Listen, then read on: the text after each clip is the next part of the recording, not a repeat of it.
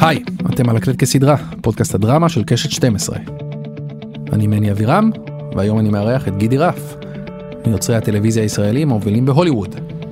מי שחטופים שלו הפכה להצלחה הענקית שהיא הומלנד, ושברזומה שלו אפשר למצוא גם את הסדרות הרודן, דיג ואלי, עם סשה ברון כהן בתפקיד המרגל אלי כהן, ואת הסרט אתר הצלילה בים האדום, ששודר בנטפליקס. אז היי גידי, אהלן. מה קורה? בסדר גמור, תודה. אתה בביקור בישראל בעצם עכשיו? באת לפלז'ר או ביזנס? באתי לאיזה שילוב של השניים. אני גם מפתח פה משהו וגם אנחנו קופצים על כל הזדמנות לבוא לבקר, ובמיוחד בתקופה כזאת. רצינו להיות uh, פה. כמה זמן אתם ב-LA כבר? עברנו ל-LA ב-2001 פעם ראשונה. אני הלכתי ל-AFI, בן זוגי הלך ל-UCLA, הוא לומד מימון, אני קולנוע, והתכוונו להישאר שם שנתיים, אבל מפה לשם דבר הוביל לדבר, והיינו שם שבע שנים, ואז חזרתי לפה לעשות את חטופים, וחשבנו שאנחנו נשארים פה, ושנהדר, ושכחנו כבר מ-LA לגמרי, אבל אז חטופים הפכה להומלנד, הומלנד הוביל עוד דברים ועוד הזדמנויות, ו... מצאתי את עצמי שוב שם. אז חזרנו לשם ב-2013. הרבה, הרבה שנים כן. הרבה זמן. ויוצא לכם לבקר הרבה? לפחות פעמיים בשנה. אוקיי. קשה קשה רחוק רחוק, רחוק נורא. ממש. כן הצד השני של העולם. טוב תכף נדבר על כל הסדרות כמובן שציינת עכשיו אבל קצר לנו את קורות חייך. נולדתי בירושלים בבית הכרם גדלתי בגבעה הצרפתית אחרי הצבא עברתי לתל אביב. האמת שלרמת גן לבית צבי חשבתי שאני רוצה להיות שחקן. אבל די מהר הבנתי שזה לא בשבילי והתחלתי לביים את האנשים בכיתה שלי במונולוגים וכאלה. אגב יורם טולדנו שאחר כך ליהקתי לחטופים היה בכיתה שלי. אמ, וכשהבנתי שזה לא בשבילי אז חיפשתי את עצמי נסעתי לניו יורק לשנתיים אה, ללמוד דברים אחרים גם כן הכל קשור ל storytelling היה קצת פרסום היה קצת אה, בימוי לשחקנים מול מצלמה. ואז כשהבנתי שזה הכיוון קולנוע וטלוויזיה חזרתי לארץ ולמדתי באוניברסיטת תל אביב. חיפשתי את דרכי בתוך התעשייה לא כל כך מצאתי. הלכתי להייטק. עבדתי בהייטק אה, שנה ומשהו שבמקביל כתבתי ספר שנקרא יומנו של סטארטאפיסט בדרך למכה. שהיה הצלחה די גדולה אה, ספר קומי ככה הכרתי את אה, אבי ניר. ואז בגלל שלא מצאתי דרכי פה לתוך התעשייה אמרתי שאני אעשה תואר שני בדיוק בן זוגי גם רצה לעשות תואר שני אז נסענו ל-LA. ואז אחרי הלימודים התכוונו לחזור לארץ אבל עשיתי סרט קצר ב-AFI שדאג ליימן הבמאי ראה אותו והציע לי לעבוד איתו במר וגברת סמית. מה אתה פתאום מקבל טלפון? כן קיבלתי טלפון שהיפנוטיק החברה שלו רוצה לקנות את הסרט והוא רצה לפגוש אותי ופגשתי אותו והוא אמר אני מתחיל בדיוק סרט מר וגברת סמית עם אנג'לינה וברד והוא חיפש עוזר אישי אז אמרתי כן. וככה מצאתי את עצמי בבית ספר לקולנוע האמיתי שלי אני קורא לזה תשעה חודשים של שוט של אחד מהסרטים הכי גדולים שנעשו בתקופה ההיא בהוליווד במיוחד עם כל מה שקרה עם ברד ואנג'לינה וכל הפפרצי והטירוף הזה וזה היה ממש בית ספר מדהים כי זה אדיר כן ומה אתה עושה שם פיזית בכל הזמן הזה. מצד אחד אני מטייל עם הכלב של דג ואני מביא לו ארוחת צהריים וכאלה דברים כל מה שהוא צריך מסדר את היומן פגישות וזה מצד שני אני יושב ליד הבמאי של הסרט אז אני בנקודה כזאת שאני חשוף לכל מנהלי המחלקות שאחר כך באמת עבדו איתי על הסרטים שלי וראיתי איך דברים קורים באמת הייתי בכל הפגישות עם הסטודיו בכל הפגישות עם המפיקים עם מי שעשה את התלבושות עם השחקנים כמובן. אז זה היה ממש בית ספר שאני לא יכול להמעיט בחשיבות שלו בקריירה שלי כן. ודג הוא גם בן אדם מאוד אה, הוא נורא אהב את זה שכבר היה לי רב מכר בארץ הוא כל הזמן הכיר אותי בתור ה assistant שלו uh, the best selling author והוא איש נדיר אז הוא אחר כך הפיק את הסרט הראשון שלי בהוליווד. זה הוביל לעוד סרט ואני נורא התגעגעתי לארץ וחיפשתי לעשות משהו בארץ ובדיוק אבי ניר הגיע ללוס אנג'לס ונפגשנו. והוא זכר את הספר הוא גם ראה את הסרט שלי והוא שאל אם יש לי משהו אם אני עובד על משהו שלחתי לו שלושה עמודים של סינופסיס של חטופים. אני רוצה אותך רגע להגיד שאני קראתי השבוע את הסינופסיס של השלושה עמודים האלה אהה. וזה מדהים זה מדהים איך אני מכיר את זה מהצד שלי אבל כמובן איך כן. זה מתחיל בשלושה עמודים ונגמר באמי אתה יודע אתה עושה את הדבר כן. הזה. הרבה יותר מאמי, אתה יודע, כל חטופים ברור. נהיה כזאת משפחה. זה באמת חוויה מכוננת אצלי, העשייה עם קשת ועשייה של חטופים. אבי לקח את זה איתו למטוס, את העמודים, ואז כשהוא נחת הוא התקשר ואמר לי תתחיל לכתוב. ואז כתבתי את חטופים עוד כשגרתי בלוס אנג'לס, את העונה הראשונה. באתי לפה לעשות pre-production וללהק ולביים ועוד לפני שצילמנו שוט אחד של חטופים כבר התחיל הדיבור על להפוך את זה להומלנד ופגשתי את השותפים שלי שמה. ודיברנו על איך לעשות את זה לסדרה אמריקאית וכל זה ובמקביל אני חזרתי לפה וצילמתי את העונה הראשונה ואז את העונה השנייה. ובעונה השנייה כבר צילמנו את הפיילוט של הומלנד אז הייתי על הקו כל הזמן. אז אתה בעצם נשאר שם וממשיך לעבוד שם. כן ולא אני עדיין עם, ה... עם הרצון להישאר פה גם אני וגם אודי אף פעם לא התכוונו אודי זה הבן זוג שלי לא התכוונו לגור בחו"ל התכוונו לגור פה אבל מה שקרה זה הבאתי את הומלנד לצלם בארץ בעונה הראשונה ונשיא פוקס 21 שאל אותי תגיד על מה אתה עובד עכשיו. אמרתי לו אני עובד על איזה משהו אפילו הסוכן שלי עוד לא יודע משהו שאני עוד לא רוצה לדבר עליו. הוא אמר לי נו תגיד לי אז אמרתי לו אני אשלח לך חצי עמוד אבל תעשה לי טובה אל תעשה עם זה כלום אל תגיד לאף אחד אבל שלחתי לו סינופסיס של הרודן. ולמחרת הסוכן שלי התקשר ואמר אני לא יודע מה זה אבל קיבלת הצעה לכתוב פיילוט. וזה החזיר אותי לארצות הברית. דרך אגב בצעקות ולא רציתי לחזור. אבל הם אמרו אם אתה רוצה להיות השואורנר של זה אתה צריך לבוא לארצות הברית וארזנו ונסענו ובמקביל הומלנד באמת התפוצצה. בנסיעה אחת עם אבי, אבי ניר במטוס, אני חושב שזה היה חזרה מהגולדן גלובס. אבי אמר שתמיד היה לו חלום לעשות סדרה מותחן ארכיאולוגי שקורה בירושלים. ככה נולד דיג. ככה מהשיחה הזאת? מהשיחה הזאת כן ישבנו וחשבנו על הרעיון של לעשות משהו ארכיאולוגי בירושלים במנהרות של הכותל זה כל כך מסתורי ויש כל כך הרבה כתות וכל סוג של מטורף יש כן. בירושלים ואני ירושלמי במקור זה מאוד דיבר אליי. ואז התחלנו לגלגל את הרעיון וככה נולד דיג. ושוב החלק שקסם לי מאוד זה שזה היה אמור להיות מצולם בארץ ובמקביל גם הבאנו את הרודן לצלם בישראל ואז צילמנו גם את הפיילוט של אה, דיג פה וגם את העונה הראשונה של הרודן. איך אה, נולדה אלי על אה, המרגל אלי כהן ואיך ליהקת את סשה ברון כהן? אחרי דיג במקביל כתבתי את אלי. בהתחלה כתבתי את זה כפיצ'ר ואחרי זה התקשרתי למפיק אלן גולדמן ואמרתי לו תקשיב זה לא נכנס לשעתיים אני צריך ארבע שעות. הוא אמר בסדר בוא נעשה סדרה של ארבע שעות. ואז התקשרתי אחרי כמה חודשים אמרתי לו זה לא נכנס לי בארבע שעות אני צריך שש שעות. ואז מכרנו את זה לנטפליקס וחיפשנו את אלי וסשה ברון כהן היה מאוד פתוח לזה. הוא גם אהב את התסריטים הוא גם אהב את הרעיון הוא גדל על הספרים של אלי כהן בודד בדמשק וכל אלה. הוא קצת שיגע אותנו בהתחלה הוא, הוא, הוא רצה לעשות את זה אבל אף פעם לא עשה פרויקט טלוויזיוני סשה ובטח לא דרמה. אז הוא אמר כן ואז הוא אמר לא ואז הפרויקט נפל ואז פגשתי אותו כמה חודשים אחרי זה במקרה במסעדה והוא אמר לי תגיד גידי מה קרה עם uh, הפרויקט של אלי כי אני קצת uh, מתגעגע אליו. זה בעברית? זה היה באנגלית אוקיי. ואז uh, יצאנו לדרך. ומועדון הים האדום קרה לפני אלי. ששניהם לנטפליקס. שניהם לנטפליקס כן שגם היה סיפור מדהים שהתחיל מאלכסנדרה מילצ'ין שבאה אליי עם הסיפור ואמרה לי אתה יודע איך המוסד כדי לעזור ליהודי אתיופיה להגיע לישראל ניהלו מלון בסודאן ואסור היה שידעו שזה סוכני מוסד אז הם ממש ניהלו מלון אתר צלילה. אמרתי לה "נו, תפסיקי אלכסנדרה איזה סיפור מופרך זה. ואז טסתי איתה לארץ ופגשתי את כל האנשי מוסד שעשו את זה. והסיפורים מדהימים ופגשתי אותם ופגשתי את היהודים מאתיופיה שעלו דרך המלון הזה דרך הכסות של המלון הזה לישראל וסיפור מרהיב ואפי וכל כך ישראלי שהייתי חייב לספר אותו אז ואז אתה בא לנטפליקס אתה אומר זה הסיפור שיש לי. הם אומרים לך יאללה לך על זה? לא נטפליקס קנו את זה כבר כשזה היה מוכן זה התחיל אה, אה, הפקתם את זה בעצם? כן אוקיי. מי שהפיק את זה זה ברון. חברת אה, הפקה שאחר כך עשתה את ג'וקר וכל מיני כאלה. ואהרון גילברט מברון עשיתי לו פיץ' לסיפור והוא הוא השתגע. אז בעצם הם שמו את כל הכסף הפקתם צילמתם ובאתם עם קלטת לנטפליקס? בדיוק וואו, בדיוק הם קנו את זה בשלב ה distribution. כן. יפה. את אלי לעומת זאת הם מההתחלה היו מעורבים. מעורבים. כן. וזה בעצם הפרויקט האחרון שלך ששודר. לא. לא, לאחרונה שודר באפל TV פלוס סדרה שנקראת Now and Then, אוקיי. שאני מפיק ובמאי של חצי מהסדרה. שלא כתבת. שלא כתבתי, פעם ראשונה שאני עושה משהו גדול שאני מביים ולא, שלא אני כתבתי.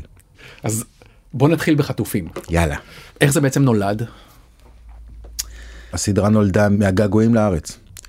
אני אה, מתאר לעצמי שכל מי שגר בכל תקופה יבין מה אני אומר עכשיו, אבל כל פעם שהייתי בא לביקורים בארץ הרגשתי שהמקום הזה שהוא כל כך צריך להרגיש כמו בית, הוא מוכר נורא אבל הוא גם מרגיש יותר ויותר זר.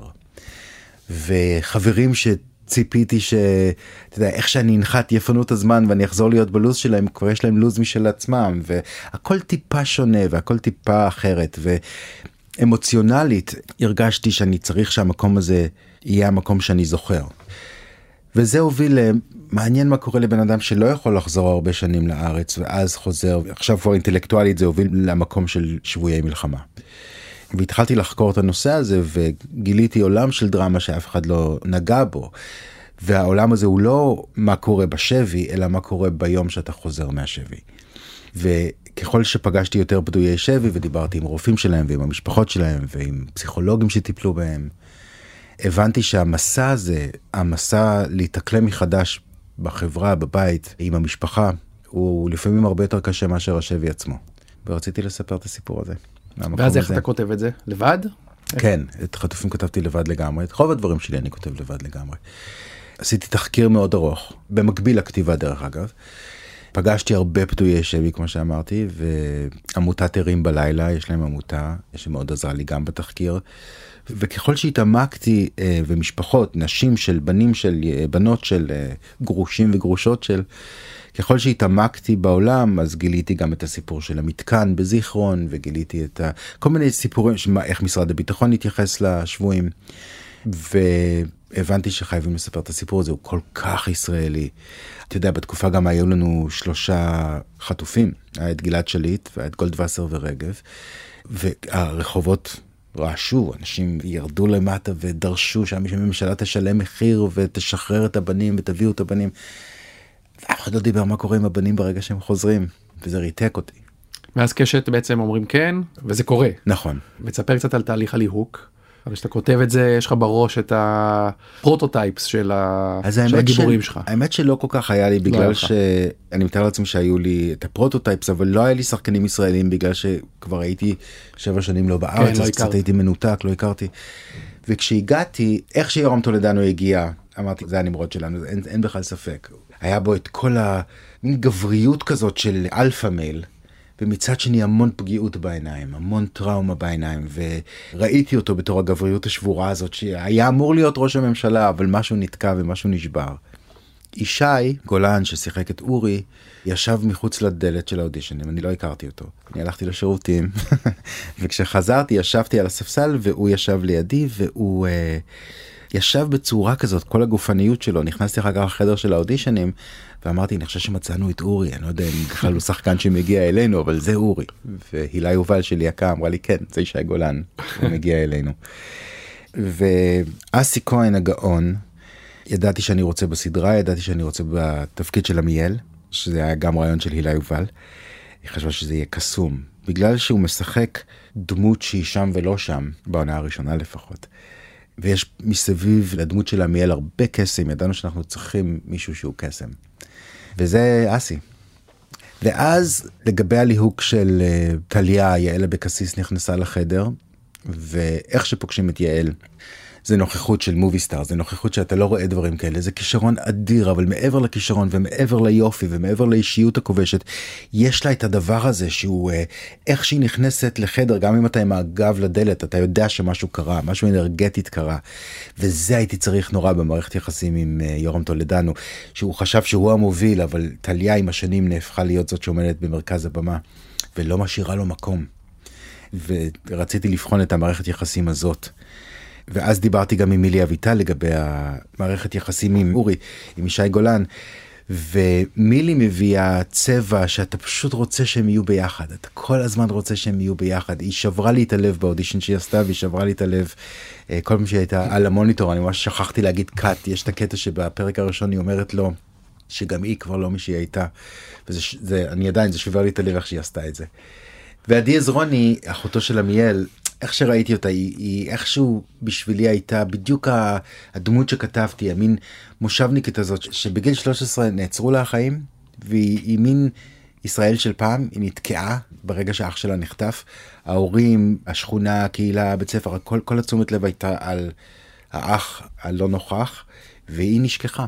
ועדי הביאה איזה מין משהו של פעם כזה, אה, שנורא חשוב לי.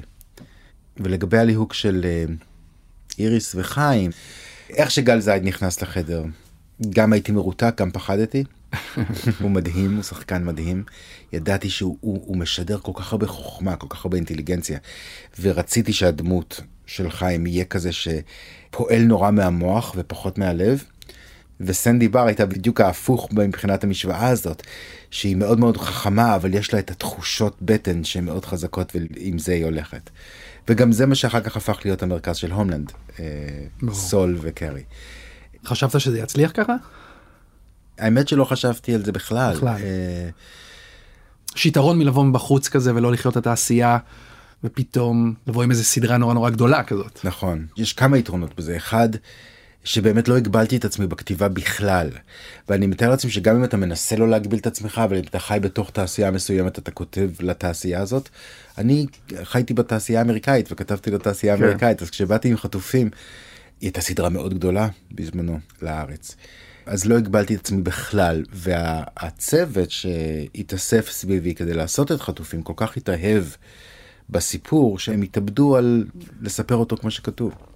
וגם אני חושב שזה שהייתי מרוחק טיפה מהארץ אפשר לי לדבר על הנושא הזה שאולי לא הייתי מדבר עליו אם הייתי בתוך הארץ כי הוא באמת היה טאבו. אני זוכר שאפילו עלו הפרומואים של הסדרה ואמרו איך אתה מעז לגעת בנושא כזה. ואז שזה עלה בעצם הסדרה הפכה להיות תופעה. כן גם היה רייטינג היסטרי כן. גם כל שבת כזה ישראל התיישבה ובכתה מול הטלוויזיה. זה היה מדהים לראות זה באמת היה מרגש נורא ובעיקר היה מרגש כי. אתה יודע, אני מאחורי המצלמה, אז פחות פגשתי את זה ברחוב, אבל יורם אסי וישי לא יכלו לעבור את הכביש בלי שאנשים יחבקו אותם. יורם אפילו מישהו הכריח אותו להראות לו טוב שחזרתם. כן בדיוק כן. הכריח להראות לו את הגב שאין לו את הצלקות האלה אתה יודע הם ממש זכו לדאגה ואהבה של הקהל מה שהוכיח שהנושא הוא כל כך טעון וכואב וזה באמת הפך ללהיט גדול. מה היו התגובות של הפדויי שבי עצמם? וואו זה היה מדהים כי גם הם היו שותפים בתהליך גם הבאתי אותם להיות בסט גם לפני המצלמה וגם מאחורי המצלמה. כל שבוע הייתי מקבל טלפונים מפדויי שבי או מהמשפחות שלהם שאמרו סוף סוף אבא שלי מדבר על מה שקרה. אמרו דברים כמו וואו בפרק הראשון נמרוד מבקש לנהוג אחרי שהוא לא נהג 17 שנה זה בדיוק מה שאני עשיתי דבר mm. ראשון שרציתי לעשות זה לנהוג. זה היה כל שבוע וגם זה פתח להם מין אה, אפשרות לדבר על זה בעיתונים ברדיו ובעוד מקומות. אה, זה יצר שיחה שזה מה שאנחנו תמיד מקווים שהיצירה שלנו תעשה. ברור. ואני עדיין בקשר עם חלק מהם ואני חושב שזה הם, הם מאוד uh, אהבו את הטיפול בסדרה. והיה לך קל לכתוב עונה שנייה ידעת מה לאן אתה רוצה ללכת? ידעתי אבל היא הייתה יותר קשה לכתיבה. Mm-hmm. בגלל שכבר הייתי פה בגלל שכבר ידעתי את המגבלות ובגלל שהכרתי את השחקנים ואת הדמויות וכבר התאהבתי בעולם הזה אז זה היה טיפה יותר קשה לכתוב אותה בצורה. אתה יודע כשאתה כותב בלי שאתה מכיר את נורית אתה לא אכפת לך להוריד לסצנה להוסיף לסצנה זה כן. כשאתה כבר מכיר זה יותר קשה. וגם אני מתאר לעצמי שההצלחה גם של העונה הראשונה וגם זה שזה נמכר לחו"ל וזה יצר איזה ציפייה אצלי שהכל יהיה מושלם. אז היא הייתה טיפה יותר קשה לכתיבה, אבל בסוף הצלחתי לנתק את עצמי מהרעשי רקע ולהתרכז בסיפור. איזה עונה אתה אוהב יותר? שתיהן, באמת שתיהן. מתי מתחילה ההתעניינות של חו"ל? עוד לפני שצילמנו את העונה הראשונה. הראשונה? כן, כן אבי התקשר אליי יום אחד ואמר לי שריק מ-WME, ריק רוזן, או שהוא ביקש או שאבי ביקש שאני אתרגם את הפרק הראשון לאנגלית ושנשלח לו את זה ושלחנו לו את זה ואז אני עוד הייתי על הקו ופגשתי את ריק שם, הוא שאל אם אני יכול לתרגם את שאר הפרקים, תרגמתי את העונה הראשונה, שלחנו את זה לקליינטים אחרים של ריק, הווארד גורדון ואלכס גאנסה, ואז התחלתי לשבת איתם ולדבר על איך להפוך את זה לסדרה אמריקאית. בזמן שאנחנו ב pre production. אוקיי, okay, בזמן שאתם ב pre production של העונה הראשונה, בעצם הפרויקט הראשון הגדול שאתה מביים פה. נכון. אתה כבר איתם על הרימייק. נכון, וואו. נכון. איך, איך מג'נגלים? זה לא היה קל דרך אגב, זה היה, זה ברור שזה לא היה קל. אתה יודע, זה שריר במוח אחר.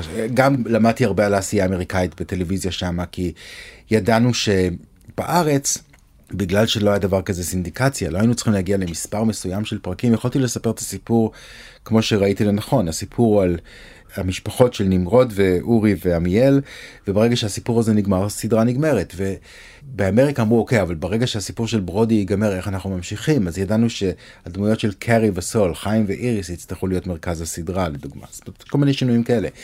הנושא של שבויי מלחמה בארץ הוא נושא טעון וכואב ונוגע לכולנו. באמריקה? לא. באמריקה, כשכתבנו את הומלנד, היה שבוי מלחמה אצל הטליבן. אף אחד מהחברים שלי שהם מאוד פוליטיים, מאוד מעורבים. פעם זה היה שם מישהו, אני זוכר את כל הרמבואים והכל זה. היה, כן, כן. אז זה היה. כן. אבל uh, בגלל שהצבא הוא צבא מקצועי, בגלל שחלק גדול לא קשור לצבא, חלק גדול מהאוכלוסייה, אז זה מאוד קהילתי, אתה יודע, הם, הם קושרים איזה סרט צהוב מסביב לעץ בשכונה, אבל אין את המודעות הלאומית לשבויי מלחמה. כמו שיש אצלנו אז, אז אפילו ברגישות בתחקיר וזה הרגשתי שבארץ אני לא יכול לפשל ושם הם לקחו יותר ליברטיז יותר חופש אה, לא לפשל כמובן אבל לספר את הסיפור איך שהם רוצים. וגם אני חושב שאם הייתי צריך להגדיר חטופים היא סדרת דרמה מותחת מאוד ואני חושב שחלק גדול מהמתח נובע לא רק בשאלה אם עמיאל חי או מת או אם עמיאל הוא מוסלמי או אם הוא עובד שמה או עובד פה אלא רק מזה שטליה בבית עם גבר זר פתאום ש-17 שנה נלחמה להביא אותו הביתה ופתאום היא מוצאת את עצמה עם גבר זר בבית שמתנהג אחרת. חלק גדול מזה לישראלים זה מתח גדול. לאמריקאים היינו צריכים הרבה יותר אה, האם הוא טרוריסט, האם הוא לא טרוריסט, כאלה. אני מנסה להבין את הדבר הזה כי בעצם מה המעורבות שלך שם בפיתוח וביצירה של הומלנד? כמה אתה מעורב? בהתחלה הרבה, אה, כתבנו את הפיילוט אחרי שצילמתי את העונה הראשונה פה, זאת אומרת, התהליך היה איטי, דיברנו המון, ואז נסעתי לשם אחרי הצילומים של העונה הראשונה והתחלנו לכתוב את הפיילוט של הומלנד. כשצילמנו את העונה השנייה של חטופים אני זוכר שהיו ימים שהייתי מסיים על הסט ביום חמישי, נוסע לשדה התעופה, נוסע לכמה ימים לצילומים של הפיילוט באמריקה, חוזר לפה להמשיך לצלם את חטופים 2. בעצם היה לך איזה משהו די מדהים שהוא נדיר. אתה מצלם פה סדרה בתקציב ביכולות ישראליות, ובמקביל נוסע ועושה את אותה סדרה בגדול בתקציבים ובמונחים אמריקאים. נכון. אם תיקח את כל הפרקים של חטופים ביחד, הם לא מגיעים לחצי מהפיילוט זה- של זה הומלנד, פשוט מטורף. מבחינה תקציבית. זה פשוט מטורף. זה לא עושה תסכול? אצלי זה דווקא עושה הפוך, אתה יודע, ואני תמיד, תמיד נמשכתי לעשייה שהיא יותר, אה, זאת אומרת, זה לא שאני אגיד לא. לסרט של 200 מיליון דולר, אבל עשיתי כבר, אתה יודע, סרטים בכמה עשרות מיליוני דולרים וכאלה, אז זה תמיד נחמד, אבל בסופו של דבר זה תמיד אותם בעיות, אין מספיק זמן, אין מספיק כסף, לא משנה כמה כסף יש לך וכמה זמן יש לך. יש משהו בעשייה בתקציב נמוך שמכריח אותך לפקס על הסיפור, שמכריח אותך לפקס על הדמויות, שאתה לא יכול לסמוך על פיצוץ או על איזה משהו מגניב או על שיר של הביטלס שייכנס פתאום. אתה חייב חייב חייב להגיע לאמת של הדמויות ושל הסיפור שנורא קוסם לי. וגם אני חייב להגיד קרה לי תמיד אני לוקח צעד אחורה בעשייה בחטופים בטח וגם במרגל שהיה בתקציב יותר גבוה אמנם אבל גם היה במרוקו כאילו הבאתי הרבה צוות ישראלי וזה. אני תמיד לוקח צעד אחורה מהמוניטור כשאני מביים ואתה מסתכל על קבוצת אנשים שיש להם תשוקה לחזון הזה לסדרה הזאת לסיפור הזה והם עובדים כל כך קשה אף אחד מהם לא הולך להתעשר מהדבר הזה הם עובדים קשה בגלל שהם אוהבים לספר סיפורים. וזה אתה רואה בתקציבים קטנים יותר מבתקציבים גדולים. חטופים, כן. למה לא עשיתם עונה שלישית? חכה. והאם, או, זה עצר אותי. והאם גם היום, איקס שנים אחרי, יש איזה סיכוי שיחזור. אין לי הרבה חרטות בחיים אני לא מאמין בך זאת אומרת יש לי אבל אני, אני מנסה לנקות אותם ולא להתייחס אליהם כי זה לא עוזר. זה שאין חטופים שלוש זה חרטה גדולה. כי יש לי את הסיפור בראש כל העונה נמצאת אצלי בראש. מה שמנע את חטופים שלוש זה זה שהלכתי לעשות את הרודן ודיג וזה הקריירה האמריקאית שלי וזה חלק ממה שלכן היה צריך למשוך ולדחוף אותי לאמריקה. שלא רציתי כי נורא נהניתי מהעשייה פה נורא נהניתי מהמשפחה הזאת של חטופים רציתי לעשות חטופים שלוש ועברו השנים אני עדיין מקווה שזה יקרה. אני יודע שהשחקנים מאוד רוצים שזה יקרה הצוות מאוד רוצה שזה יקרה אנחנו עדיין משפחה. וזו שאלה טובה אם זה עבר יותר מדי זמן או לא אני לא יודע. אתה יודע מצד אחד אנחנו עשינו משהו שאני חושב עשה מהפכה פה בתעשייה ואני כל כך גאה בעשייה של חטופים. אז כאילו אתה אומר בוא נשאיר את זה כמו שזה היהלום שזה זה ומצד שני יש לי עוד סיפור בראש לדמויות האלה. הומלנד זכתה באמי נכון איך זה היה מדהים. היא גם זכתה באמי על סדרה ואני גם זכיתי יחד עם הווארד ואלכס על כתיבה של הפיילוט זה היה מדהים מה שקרה עם אה, הומלנד בארצות הברית גם בגולדן גלוב גם ב Writers Guild גם באדגר אלן פו גם ב-AFI Award זכינו באותה שנה בהכל.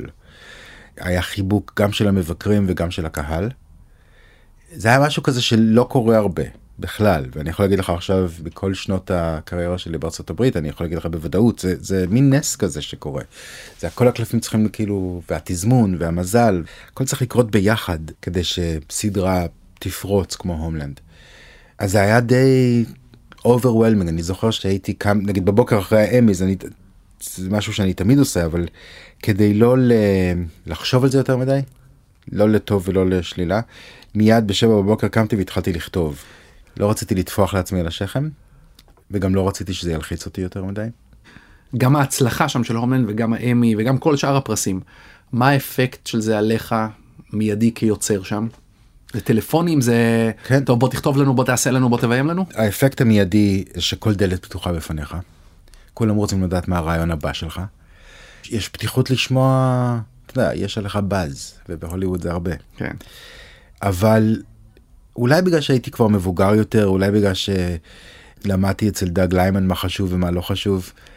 לא נתתי לזה כל כך לבלבל אותי וגם הייתי כבר בעשייה של חטופים 2 ובכתיבה של טיירנט. אז זה, זה אמי ושאר הפרסים להומלנד ולאחרונה חטופים נבחרה לניו יורק טיימס כסדרה הזרה הכי טובה של העשור. של העשור כן מדהים מדהים. אני אומר הנער מירושלים שיש לו כבר בארון אמי ויש לו הסדרה הטובה של העשור של הניו יורק טיימס. נראה לי זה דברים שאפילו אתה לא מעז לחלום עליהם. נכון נכון בעיקר שאתה רוצה לטבוע באיזה עולם שהוא אה, לא חיצוני אלא אתה נכנס לתוך העולם של הדמויות של אה, עמיאל ושל יעל ושל איריס וזה זה העולם שאתה רוצה לחיות בו ופתאום אתה מוצא את ההצלחה הגדולה הזאת זה מאוד אה, משמח שזה קורה זה גם מאוד מפחיד ומלחיץ. הפחד הזה מלהצליח זה לא שקר. זה פחד מלהצליח כי מה אני אעשה נקסט והאם זה יצליח באותה רמה גם זה גם רמת חשיפה שאני רגיל להיות מאחורי המצלמה לא נעים לי להיות לפני המצלמה. ופתאום אתה יודע רוצים לדבר איתך על ההצלחה אז גם רמת החשיפה שלא נוחה וגם אם אי פעם אני אצליח לשחזר אותה. זה מלחיץ. למדתי דרך אגב שההצלחה הגדולה בעשייה היא הדרך. ומאז אני לא מחפש אה, גם אז לא חיפשתי אבל נגיד אם אני מסתכל עכשיו אחורה על כל ההצלחה הגדולה של הומלנד וכל הצ...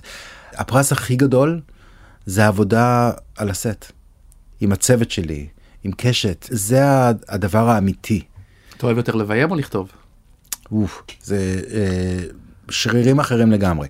אה, אני יותר אוהב לביים יותר קשה לי לכתוב. זה סיוט זה עינוי שריר אחר לגמרי זה בודד. אני אומר שאני אוהב יותר לביים בגלל שאתה מוקף בצוות שתומך אז אם אתה תקוע אם אתה לא יודע איך לפתור שוט מסוים יש לך על מה להישען לא רק על התסריט שכבר קיים ויש לך את התנ"ך הזה של התסריט אבל גם יש את הצלם ואת זה ובארץ גם את הנערת מים שכולם יציעו לך הצעות. כשאתה כותב זה בודד נורא וזה 24/7 כי אתה יודע זייפתי בסצנה הזאת היא לא טובה למרות שכולם אומרים לי שהיא טובה משהו לא מתיישב לי טוב והיחיד שיכול לפתור את זה זה אני. אז כתיבה זה משהו שאני חייב לעשות אם אני לא עושה את זה כל יום אני מרגיש מאוד רע עם עצמי. בימוי זה יותר uh, כיף. אין לי הרבה כיף בכתיבה לפעמים אבל זה יותר כל הזמן self doubt. Uh, כן. אם אני מותח איזה קו בין כל הפרויקטים Mm-hmm. אז בעצם יש גם ישראליות אבל גם נושא של מתח וריגול וצבא וזה עובר כחוט. תמיד נמשכת לאזורים האלה? האמת שכן התשובה האמיתית היא שזה הכל דמויות אצלי זאת אומרת התחלתי בקומדיה עשיתי סרט אימה עשיתי סרט על המוסד זה לחלוטין אצלי אני נמשך לדמויות ואני רוצה לספר את הסיפור של הדמויות אבל אם תשאל אותי איזה סרטים אני הכי אוהב לראות מת לחיות זה הסרט שאני הכי אוהב בעולם.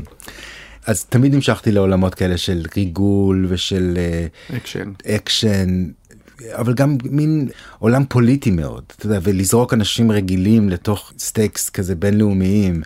אני מתאר לעצמי שלולא ההצלחה של חטופים והומלנד הייתי גם עובד בטח בז'אנרים אחרים יותר כי, כי גם יותר קל לך למכור אחר כך דברים שהם באותו ז'אנר כי אנשים רוצים לדעת מה ההומלנד הבא שלך כן. מה זה הם לא כך שואלים מה הקומדיה הבאה שלי ואני מת לעשות קומדיה. מה עוצר אותך? נראה לי אתה בשלב שאתה. יכול לעשות מה שאתה רוצה בדיוק. זהו, אבל זה כן נכון שכאילו שמים אותך באיזה מין קופסה אבל הקופסה הייתה נוחה לי כי אני אוהב מאוד כן. מאוד מאוד את הז'אנר הזה. כל הסרטים שיש עכשיו בקולנוע אני מת ללכת לג'ון וויק. מת ללכת יואו, גם לג'ון אני מת וויק. ללכת. כן, אני חושב שזה מעולה. כן. אז אני גם מאוד מאוד אוהב את הז'אנר הזה וגם הצלחתי בו אז היה לי יותר קל לייצר. ליצור. ספר על רודן. הרודן היה גם כן סיפור אה, האמת שזה התחיל משיחה עם חבר שלי אורי קולודני שדיברנו על איך נראים החיים של בשאר אסד. שיחות אצלך מובילות לסדרות. רואה. כן. היה יום שהוא הואשם בהריגה של 400 איש בכפר שנקרא דארה בדרום אה, סוריה. וחשבנו על זה שכאילו רק כמה שנים לפני זה הוא היה בלונדון למד רפואת עיניים לא רצה שום דבר שקשור למנהיגות בסוריה נעבך כזה נשוי לאסמה שהייתה בת לאקספאטס כאלה סורים בלונדון. היה לו חיים מדהימים בלונדון הוא רצה להיות רופא עיניים.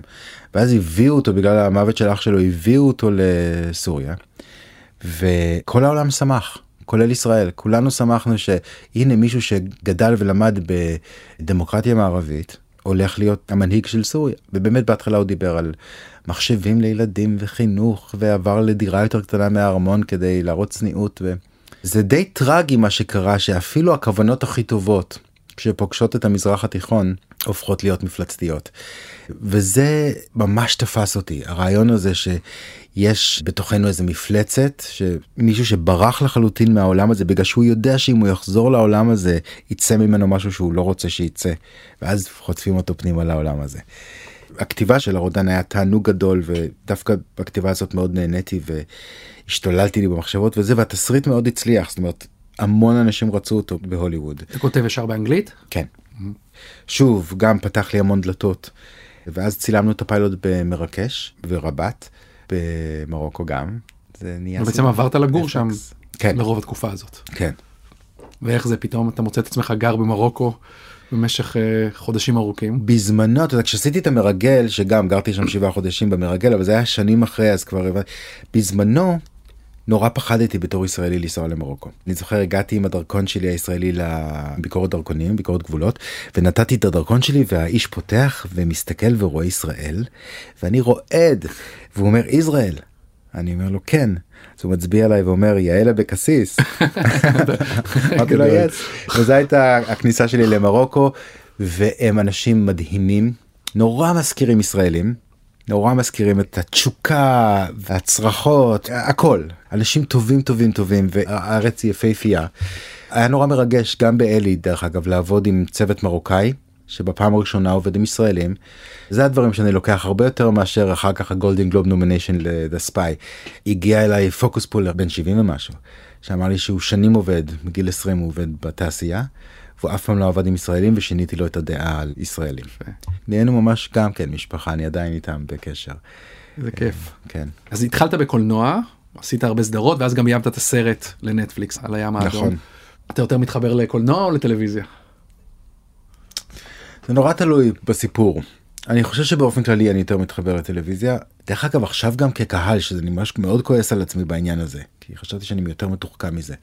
אבל העניין הזה של פרק של שעה ומסע יותר ארוך מאשר אה, שעתיים או שלוש בקולנוע זה שיש לך עשר שעות עם הדמויות שאתה אוהב ושאתה יושב על הספה ורואה אותם והם אצלך בבית.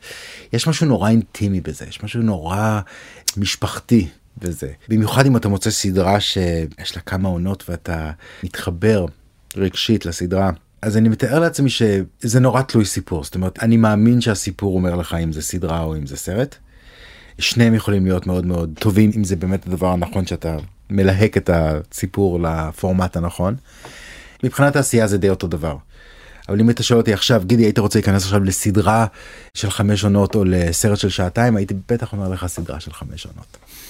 אז ספר קצת מעבר לתקציבים mm-hmm. על ההבדל של לעבוד בארצות הברית ולעבוד בישראל. אז אתה יודע הצורה המסורתית שעובדים בה באמריקה היא מאוד שונה מהצורה שעובדים בה בארץ ובאירופה. באופן מפתיע בגלל הסטרימרים נטפליקס ואפל ואמזון צורת העשייה האמריקאית משתנה לכיוון הצורת עשייה הישראלית שתכף אני אסביר. מעניין. אבל אחד מההבדלים הברורים כמו שהיה פעם קולנוע אירופאי וקולנוע אמריקאי הייתה חלוקה של עותר ומין יותר ועדה.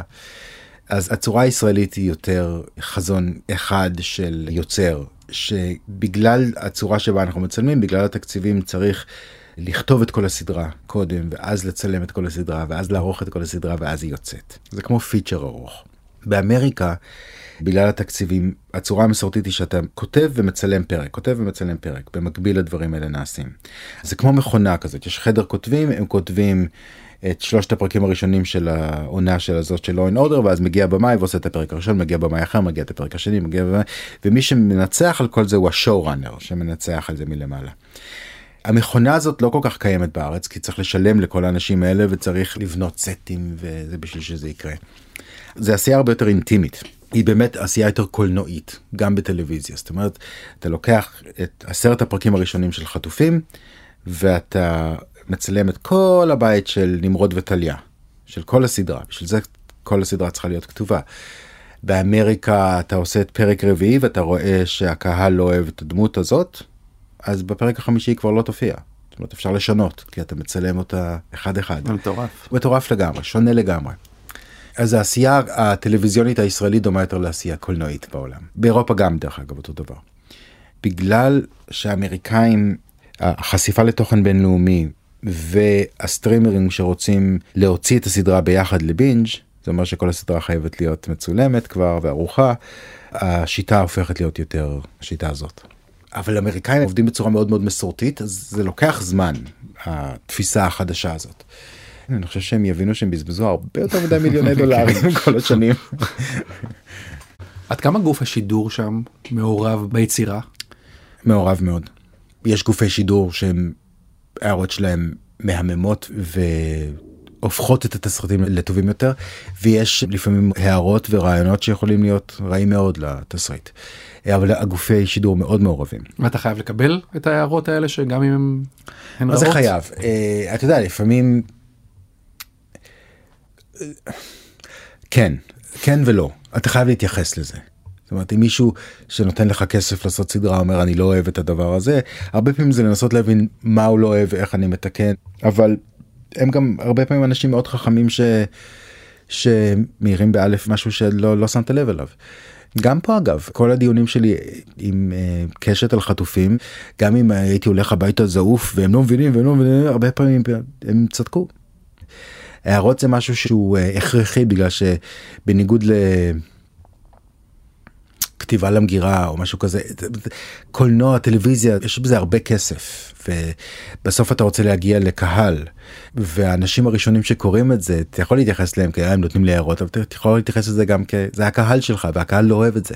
הקהל לא אוהב את הדבר הזה אז איך אתה מתמודד עם הדבר הזה אתה יכול להגיד אה, אני אומן ואני אעשה מה שאני רוצה ואתה יודע או אתה יכול להגיד רגע יש פה איזה בעיה סיפורית דרמטית שאני צריך להתייחס אליה.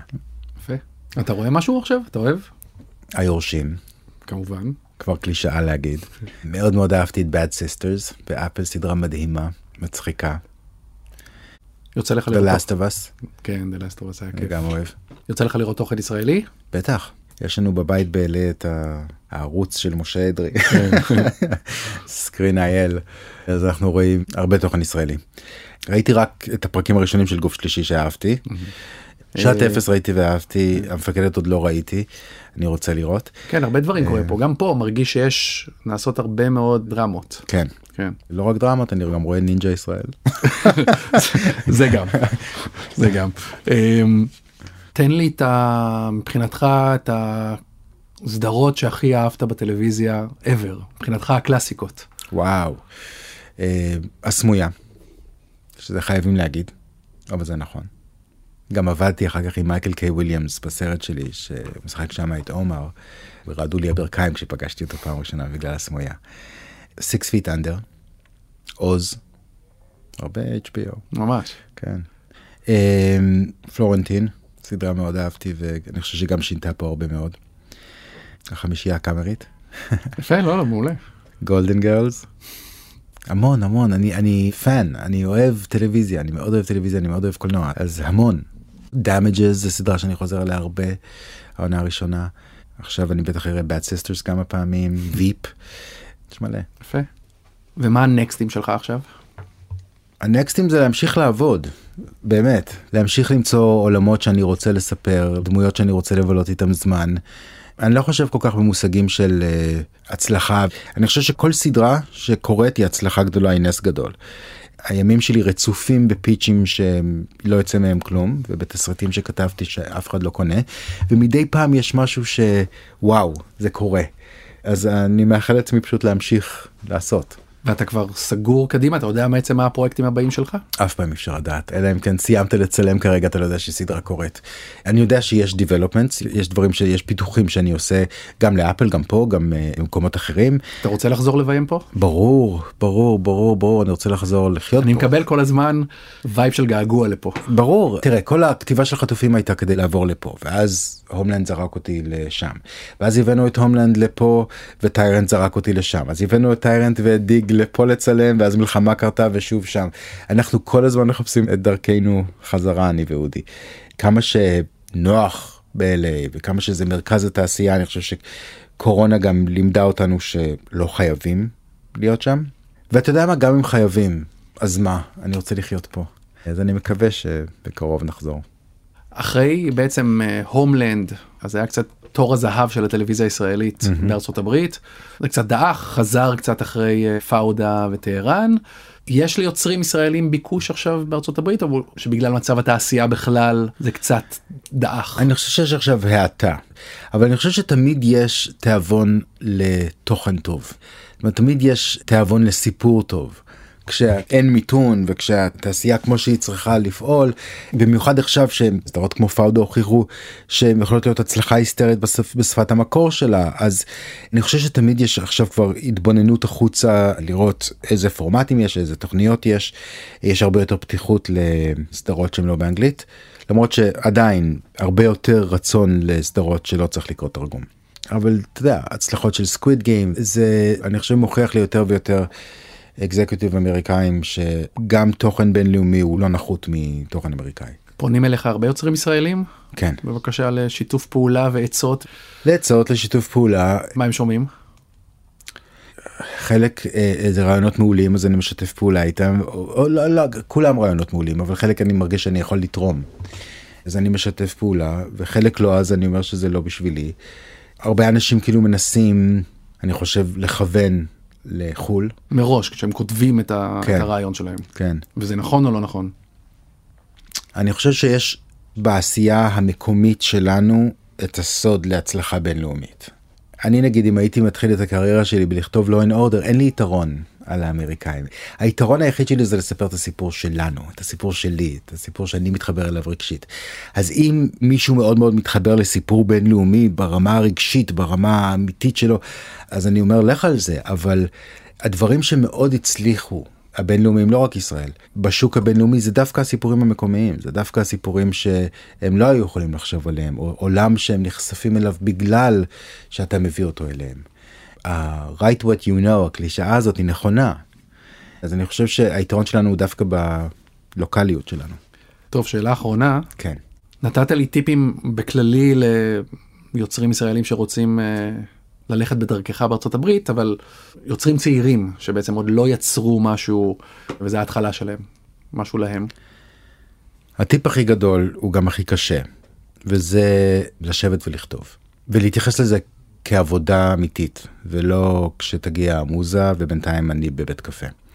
אני משתדל בתקופות של כתיבה שלי כשאני לא מביים אני קם בבוקר אני מתיישב במשרד שלי ואני כותב עד אחת אז אני הולך לארוחת צהריים אם אני רוצה לשנות אווירה אז אני אלך לבית קפה ואקרא ואערוך את מה שכתבתי אבל הכמה שעות האלה של הכתיבה גם אם זה מול דף ריק גם אם לא כתבת כלום, פשוט בהית בדף הזה.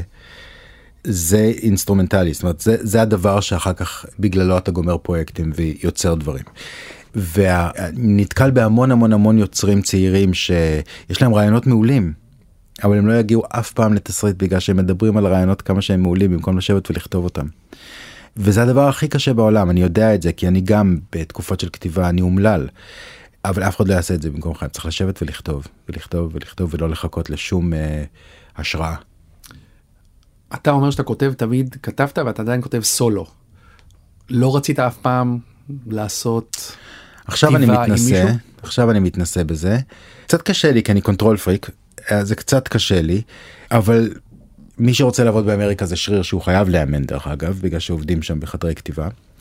יש uh, צורות לעשות את זה גם בתקופות שאני כותב לבד לגמרי. יש לי את האנשים שאני יכול לעשות איתם brainstorming יש את האנשים שאני יכול אתה יודע לזרוק רעיונות ולשמוע וזה אבל שוב אני חוזר לטיפ הזה של רעיון זה דבר נורא אה, נזיל צריך לשים אותו על הדף כדי שהוא יהיה אמיתי. אני הרבה פעמים שמתי לב שהיה לי רעיונות נורא טובים ודיברתי עליהם ואז זהו גמרנו מיציתי אותם סיפרתי אותם. אז עוד טיפ שלי אה, תשמרו את זה בסוד עד שזה על הדף. כי אחרת הרבה פעמים אתה פשוט אה נו סיפרתי והיה להם הערות וזה וזה ועכשיו כבר אין לי חשק לכתוב את זה. יפה. Thank you. תודה רבה. איזה כיף. עד כאן הקלט כסדרה. תודה לעורכת אפרת מירון ולמפיקה נטע ספילמן. אתם יכולים ומוזמנים למצוא אותנו במאקו, בספוטיפיי, באפל ובגוגל. נשתמע בפרק הבא, יאללה ביי.